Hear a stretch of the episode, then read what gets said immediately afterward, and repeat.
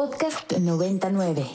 En, esta ocasión, pues eh, quise invitar a mi colaboradora estrella, Paola Lodera, eh, que nos va a hablar un poco de la, de la historia de los cobertores San Marcos, ¿no? Porque ahora con, con el frío y pues siempre queremos sacar la cobija, pues estábamos pensando, hey, ¿por qué no realmente desenterrar esta historia de, pues, de las cosas que todos ubicamos, ¿no? Que el tigre, que, que, su leoncito, que tal vez un águila por ahí, todos hemos visto estas colchas. Entonces, pues Paola se, se metió al lodo tal cual para, para ver qué, cuál es la actualidad ¿no? de, de estas colchas y pues que nos cuente un poco de la historia, cómo ve. Está, está buenísimo, la verdad.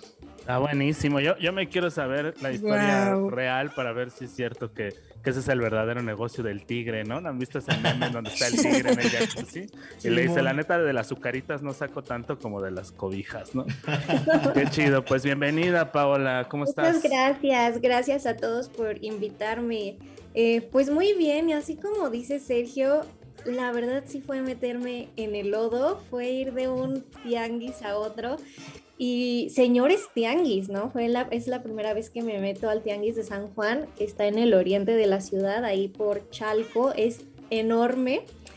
Y pues vaya, fue, fue todo, fue muy eh, cercano a mí porque le comentaba a Sergio que desde niña yo ubicaba este tipo de cobertores mi familia eh, materna es de Calvillo, de Aguascalientes, y la primera vez que vi estos cobertores, que son pues de Aguascalientes, de San Marcos, es este famoso jardín que está por allá, eh, pues los cobertores eran de allá, ¿no? Y yo los vi por primera vez en casa de mi abuela. Me acuerdo que de niña no tenía pues la menor idea de la importancia como cultural y todo lo que representaban para las familias aguascalentenses estos cobertores hasta que pues sí me dediqué a buscarlo y es muy interesante saber cómo eh, pues existe en el colectivo y en el imaginario mexicano y todos ubicamos estos memes. Pikachu tiene su cobertor San Marcos.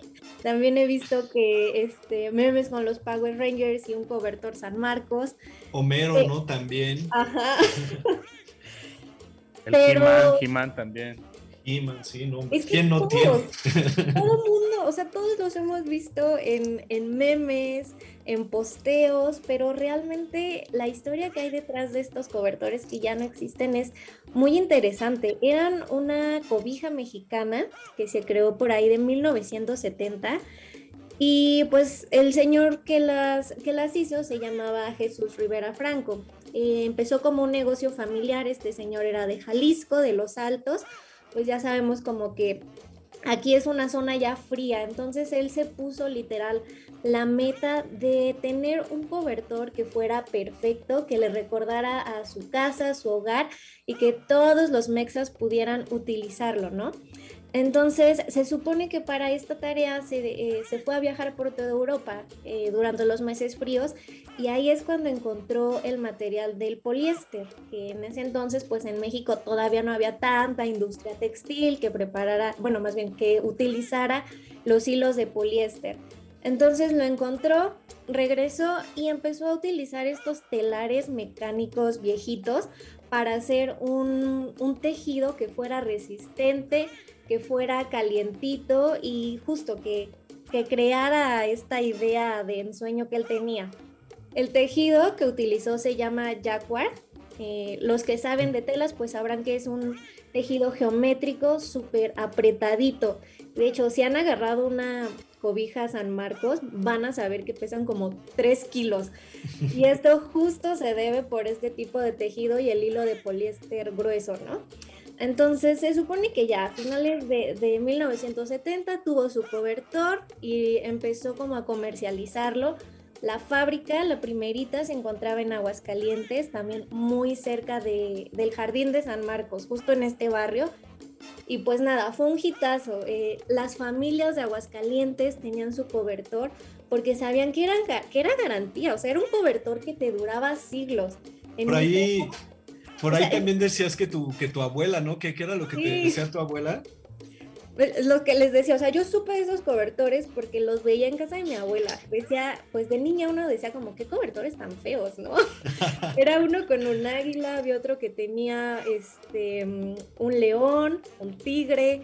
Eh, después yo tuve mi propio cobertor San Marcos. la verdad yo quería mucho a mi cobijita, le decía pelusa, era amarilla y era una leona con su bebé leoncito. ¿no? es que ya hasta crea nostalgia, ¿no? O sea, antes era como de, ¿cómo crees? Y pica y están horribles. Y pesa, claro, y ya de grande dices, ay, ¿qué tal que invito a Entiende. va a ver ahí en la cama, ¿no? Te da, tu señora interior. No, ya, ya para, para estas alturas, ¿no? Sería como algo de orgullo, ¿no? Sacas así como, ah, perro, es como traes el Omnitrix, traes las Marcos, ¿no? Original, además. Híjole, ¿no? yo lo Seguramente si, si Arda nos está escuchando el, este, el, brand manager de IKEA, ya está pensando en entrar en contacto ahí con Sí, eh, aguas, aguas. Pero desafortunadamente, eh, pues ya conseguir un San Marcos original es todo, toda una no, ¿no?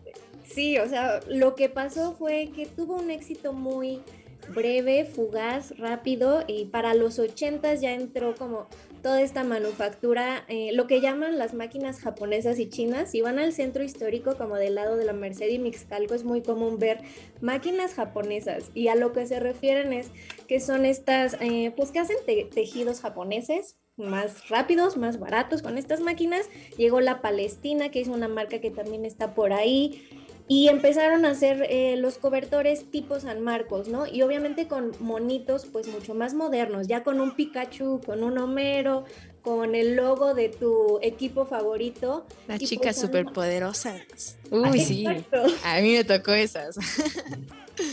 Y pues, ¿cómo iba a competir San Marcos? O sea, fue muy difícil. La vendieron a Citza, que es una empresa de Monterrey, y pues ya para el 2000 sus ventas decayeron y terminaron cerrando todas las, las fábricas de San Marcos que había. Y pues justo lo que decía Sergio y lo que les comentaba, o sea, bueno, si, si investigó de cobijas, ¿por qué se metió un tianguis?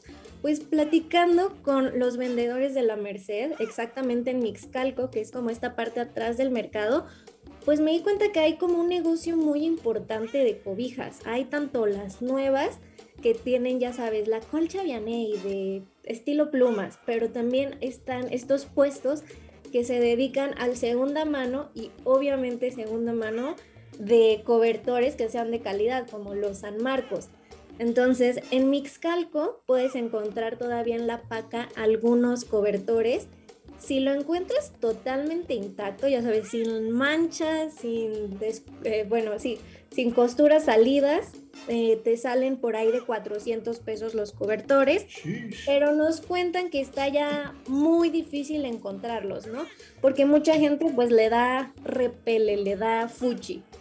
De ahí los vendedores de Mixcalco me mandaron a dos tianguis muy interesantes de la ciudad. Son, o sea, es, es un mundo ir ahí. Es el de la San Felipe de Jesús, que está en la Gustavo Amadero, al norte, norte de la ciudad. Es interesantísimo y al que me lancé fue el de San Juan, que está ahí por Chalco, ¿no? Y bueno, aquí eh, sí es más común que la gente vaya y compre este tipo de cobertores.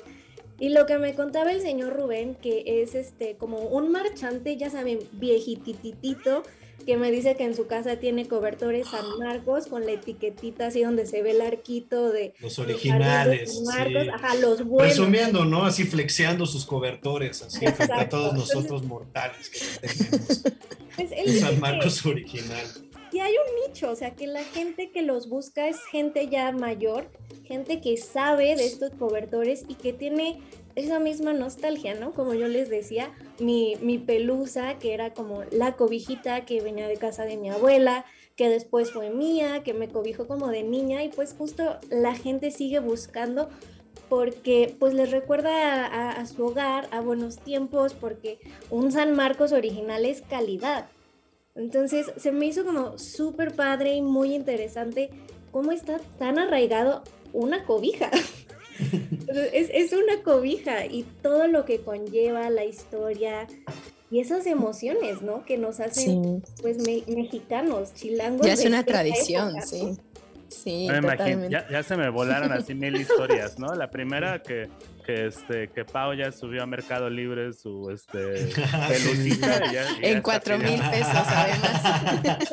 luego, 400? Luego la otra me imaginé un crossover de la, de la cobija San Marcos en Narcos México, ¿no? Ahí que se la pone Tenoch Puerta para escaparse, ¿no? imagínate a Bad Bunny, ¿no? Bad Bunny con, con su cobertor San Marcos. Sí, hubiera híjole, qué o como me hubiera gustado.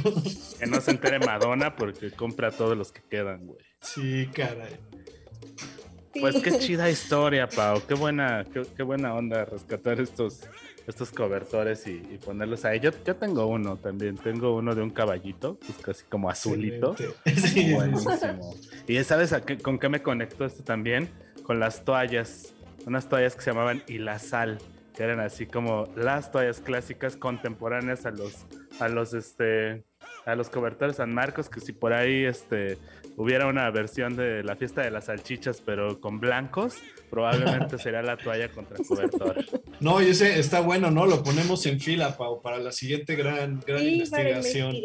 Porque, pues, o sea, creo, quiero, quiero resaltar que, que, pues, Pau sacó, o sea, fue a tres tianguis, habló como con cuatro vendedores, sacó precios. La verdad es que es una nota muy completa, está muy linda la descripción de Aguascalientes cuando era niña, así que quiero recalcar, no se lo pierdan, de verdad, está eh, está en Chilango, la pueden encontrar como la historia de las colchas más amadas de México, Cobertores San Marcos. Eh, ahorita por acá le damos una vuelta en Twitter, por supuesto que se les pasamos la liga, eh, porque vale la pena, vale la pena, como, como bien dice Pau, pues cómo, cómo se hizo, se, se, inscribió en, nuestra, en nuestro imaginario cultural unas colchas, ¿no? que me parece súper, súper chido.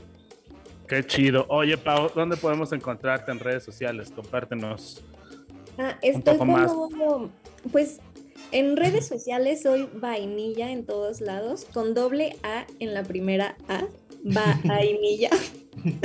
es un poco complicado, quizás, pero así estoy. Estoy como vainilla en Twitter, en, Instagram, en TikTok. Eh, vainilla porque me gusta mucho la comida y creo que es de mis sabores favoritos y es mexicano. Entonces, ¡uh! Vainilla. Arre la vainilla. Arre. Vámonos, pues vámonos con una rolita, ¿qué les parece? Y regresamos para que cerremos este radio chilango que siempre se nos va como agua. Dura, dura, dura casi lo mismo que una, que, una buena dosis de tacos o que una torta cubana. Este, vámonos con una rola y regresamos para escuchar las recomendaciones que nos trae el buen Search en arte y cultura. Para más contenidos como este, descarga nuestra aplicación disponible para Android y iOS o visita ibero909.fm.